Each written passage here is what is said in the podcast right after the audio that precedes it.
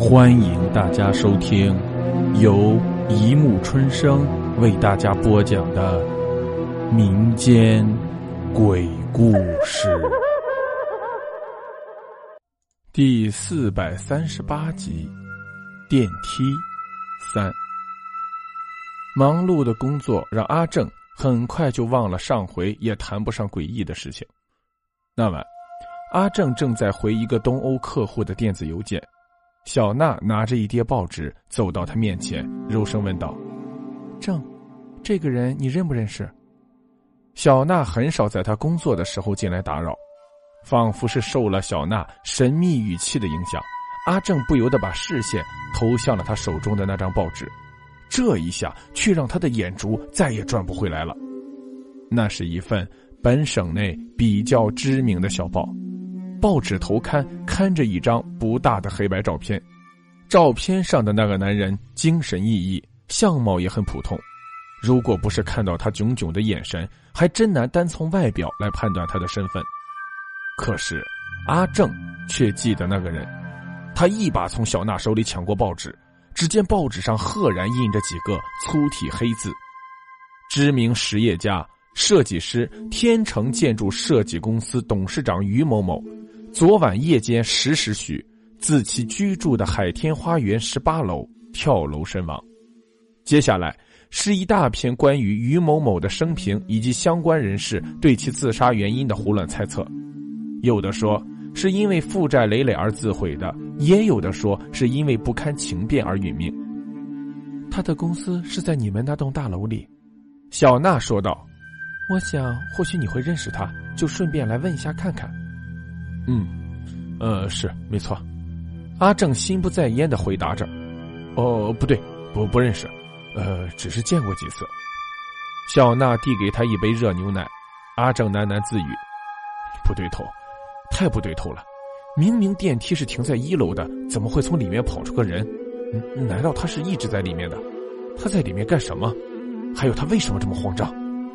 他一口气喝光了所有的牛奶，放下手中的报纸。那，如果有一个人失魂落魄的从电梯里冲出来，你觉得会是什么情况？当然是干了亏心事了。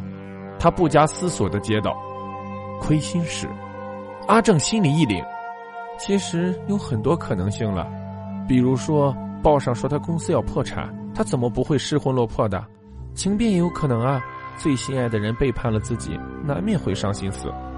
小娜继续说道：“还有一种情况。”就是他看见某种可怕的东西了，因为电梯本来就是个容易聚集怪事的地方，呃，就像卫斯理写的小说《大厦》。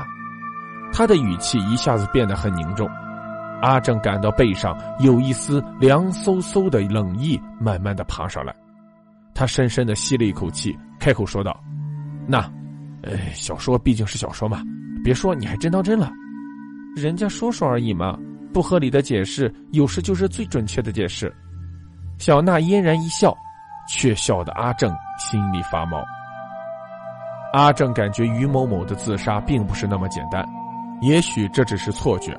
他觉得这栋大楼里有普通人并不知道的诡秘存在，可是他不敢去发掘，他只敢向往波澜不惊的生活，有钱有事业，还有那些足以满足他的女人，当然也少不了小娜。小报不愧是小报，他能在第一时间满足诸多喜欢刺探他人私人生活的闲人们的窥视欲，当然也可以把一件本来寻常的小事夸大到最极致。当小娜把那份报纸递到阿正手里时，阿正的眼睛珠子又要从眼眶里凸出来了，因为报纸上清清楚楚的写着“于某某坠楼之大追踪”。神秘事件甚至牵扯到红灯区丽人坊和市公安局，详情请见第五版。阿正的心砰砰的跳得厉害，但是他还是不动声色的压了一口茶，跟小娜先扯道：“哼，这年头有钱的男人喜欢这个，没钱的男人也兴玩这个。”眼睛不停的瞟着寻找报纸的第五版，小娜一边收拾一边回答：“看看详细内容吧。”我觉得这件事有看头。阿正抽出第五版，真正是火急火燎，一目十行，但突然觉得应该读得仔细点，于是重新开始看起。文章开头以比较细而娟秀的字体刊登着一段类似于日记的东西，以省略号开始，估计是编辑删除了一些文字。正文：没有了前途，没有了名望，苦苦树立了几十年的威严，竟在一朝坍塌。老张告诉我，今天绝对不会有临检，不能怪他，他毕竟只是个分管，没什么好说的。可是，为什么会突然临检丽人坊？为什么只有我一个人被抓出来？那就好像被剥了衣服，暴露在许多人面前。我面对不了那么多人，叫我怎么去面对这么多人？也许只有走。阿正看得有点云里雾里，他只有耐着性子看下去。下面全是记者所谓的追踪报道。毫无疑问，这是于某某在自杀坠楼前的忏悔。一个知名建筑设计师，一个身家达亿的实业家，经查访，竟然是红灯区丽人坊的熟客。